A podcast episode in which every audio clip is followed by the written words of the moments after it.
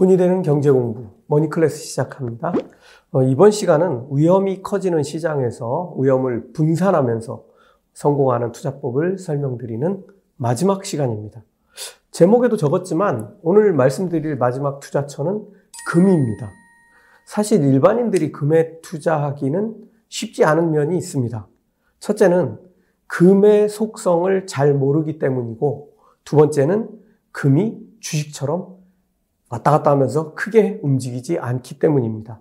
어, 그래서 점점 위험이 커져가는 시장에서 저는 금이 오히려 좋은 대안이 될 수 있다고 생각합니다. 어, 지금부터는 왜 잘 움직이지 않는 금이 이렇게 어려워져 가는 시장에서 좋은 투자처가 될까? 어, 여러분들 좀 귀를 기울이시고 설명을 잘 들어주셨으면 좋겠습니다. 그러면 우선 금의 속성을 먼저 알아보겠습니다. 금은 45% 정도가 사치품으로 쓰입니다. 어, 옛날에는 권위를 상징하는 왕관을 만들고 어, 왕이나 왕비의 귀걸이를 만드는 이런 장신구 제작에 쓰였고요. 현대인들은 뭐 마찬가지로 목걸이나 반지, 뭐 시계줄에도 금을 사용하고 있는데요. 중동의 부호들은 목욕탕 욕조도 금으로 도금한다고 하니까 어, 인간의 금사랑은 아주 오랜 역사를 가졌습니다.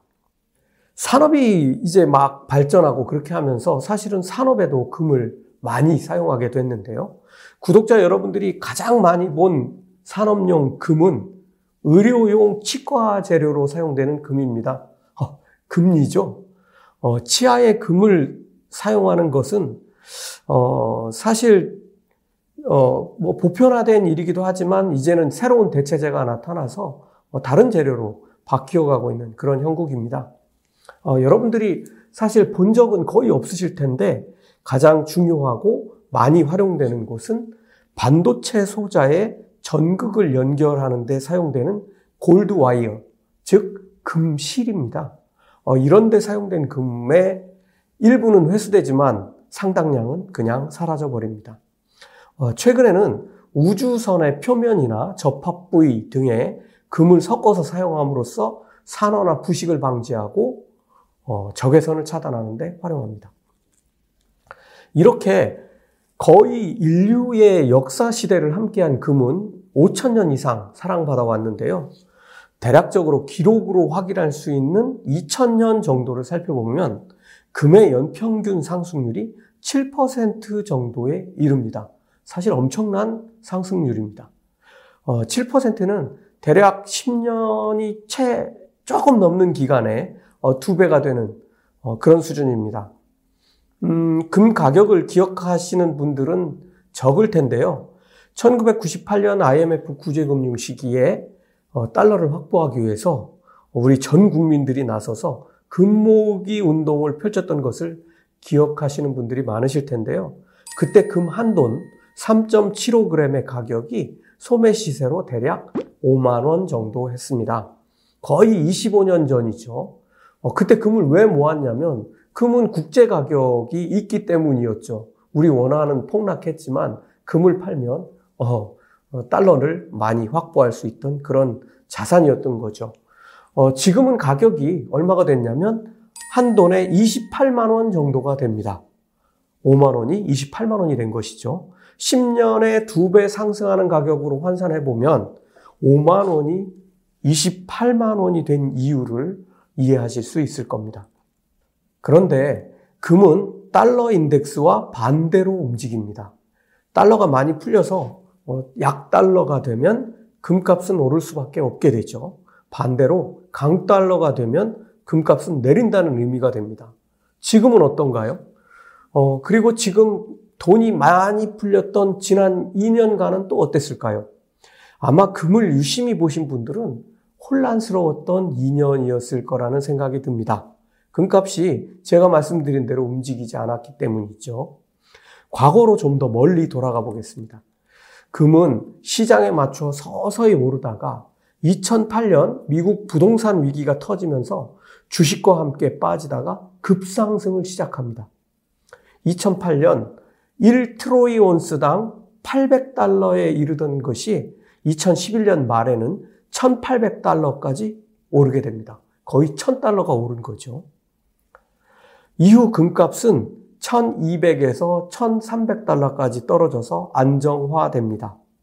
이후 2020년에 금값이 2051달러까지 폭등하는 일이 벌어지게 되는데요. 구독자 여러분들 예상대로 팬데믹 위기가 터져서 안전자산으로 돈이 몰린 결과입니다. 하지만 시간이 조금 흐르면서 팬데믹으로 인해서 산업 수요가 사라지고 돈이 사라진 사람들은 사치품 수요도 다 사라지게 되겠죠. 그래서 금값은 다시 1650달러 수준까지 하락하게 됩니다. 그 금값이 지금은 1800달러 수준이 됐습니다. 이 1800달러는 어, 제가 볼 때는 상당히 의미 있는 수치입니다. 어, 지금부터 10년 전 2011년 말 금값 상승이 최고조에 달했을 때의 가격이 1,800달러입니다. 그럼 금값은 만약 주식시장과 부동산 시장처럼 금리의 상승으로 인해서 위험이 커진다면 어떻게 움직이게 될까요? 2008년이나 2020년처럼 모든 시장에 대규모 충격이 가해지는 일이 벌어지면 금값도 자산이니까 어, 폭락하기는 마찬가지입니다. 산업도 망가지고 사치품 수요도 사라지기 때문이죠. 그러나 모든 자산이 폭락하는 상황에서도 가장 먼저 빠르게 회복하고 상승하는 것이 금입니다. 이때가 달러가 강달러인데도 금값이 상승하는 예외적인 상황이 펼쳐지는 때입니다. 지금은 어떤 상황일까요? 지금은 산업에서의 금 수요가 여러분들 아시다시피 반도체 대란인 것만 봐도 알 수 있을 정도로 수요가 커졌습니다. 사치품은 어떨까요? 부동산, 주식 등 자산 가격이 2년간 엄청나게 올랐으니까 그 돈으로 뭘 하고 싶을까요? 만약 롤렉스와 같은 시계 사치품에 관심이 있으신 분이 계시다면 잘 아실 겁니다. 롤렉스 살 수, 사고 싶어도 살 수가 없습니다. 줄을 서도 줄이 너무 길어서 어디 언제까지 기다려야 하는지 알 수 없는 그런 상황입니다. 가격이 계속 오르는데도 살 수가 없는 그런 일이 지금 벌어지고 있고 중고품에도 새 것보다 더 높은 웃돈이 붙어 있습니다. 어, 그리고 중국은 지금 미국과의 전쟁으로 금을 확보하기 위해 혈안이 되어 있습니다. 그런데도 금값은 지금 10년 전 수준에 머무르고 있습니다. 금값이 오르지 못한 이유 중 첫 번째는 2011년까지 너무 가파르게 금값이 상승했기 때문입니다. 3, 400달러이던 온스당 가격이 1800달러가 됐으니까 지난 10년의 조정은 당연한 결과일 수 있습니다. 그리고 최근 들어서는 금값의 상승을 제한하는데 가장 기여한 것이 저는 디지털 금이라고 불리는 비트코인을 비롯한 가상화폐가 아닐까 합니다. 진짜 금에서 디지털 금으로 수요가 분산됐기 때문입니다. 그런데 설명드린 대로 금은 수요 측면에서 전환기에 이미 진입했습니다. 여기에 2015년 이후로 금 채굴량이 정체해 있어서 금 수요 증가를 제대로 반영하지 못하는 측면이 또 하나 있습니다. 긴 안목으로 보면 금에 투자할 적절한 기회라는 의미가 됩니다. 그렇다면 금은 어떻게 투자해야 할까요? 최근에는 주식시장에서 사고를 낸 어떤 사람이 대량으로 골드바를 사들인 사건이 터졌는데요. 금을 실물로 보유하는 것은 좋은 방법이 아닙니다. 어, 무엇보다 안전하지 않고 거래에서 생기는 손실도 발생하기 때문입니다. 금을 사들인 사람도 이익이 나야 될 테니까요. 그래서 한국 거래소의 금 현물 계좌를 개설해서 거래하는 방법을 추천드립니다. 1g 단위로 주식처럼 거래할 수 있어서 아주 편리합니다. 물론 현물을 보관하지 않으니까 안전하기도 하죠. 뭐 필요하다면 현물을 찾을 수도 있습니다. 어, 또 다른 방법은 미국에 상장된 대표적인 금 ETF에 투자하는 방법입니다. 강달러 시기에는 달러로 투자한다는 좋은 점도 하나 더 생기게 되죠. 금 ETF 중에서 대표적인 것은 SPDR 골드 트러스트라고 부르는 GLD입니다. 그래프를 보시면 금 가격에 연동되어 움직이는 것을 확인할 수 있습니다. 어, 오늘 마지막으로 금 투자에 관해 알아봤는데요. 제 관점에서는 지금은 금을 담기 시작해야 할 때라고 판단하는 아주 적절한 시기입니다.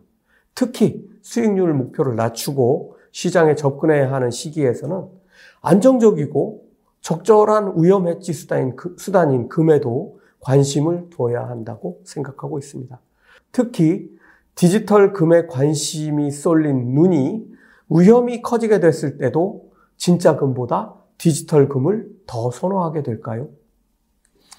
위험이 커지는 시기, 위험을 활용해 투자하는 방법과 변동성에 투자하는 방법, 그리고 무엇보다 위험의 반대편인 안전자산에 투자하는 방법을 기억하시고 투자에 적극 활용하시기 바랍니다. 머니클래스 마칩니다.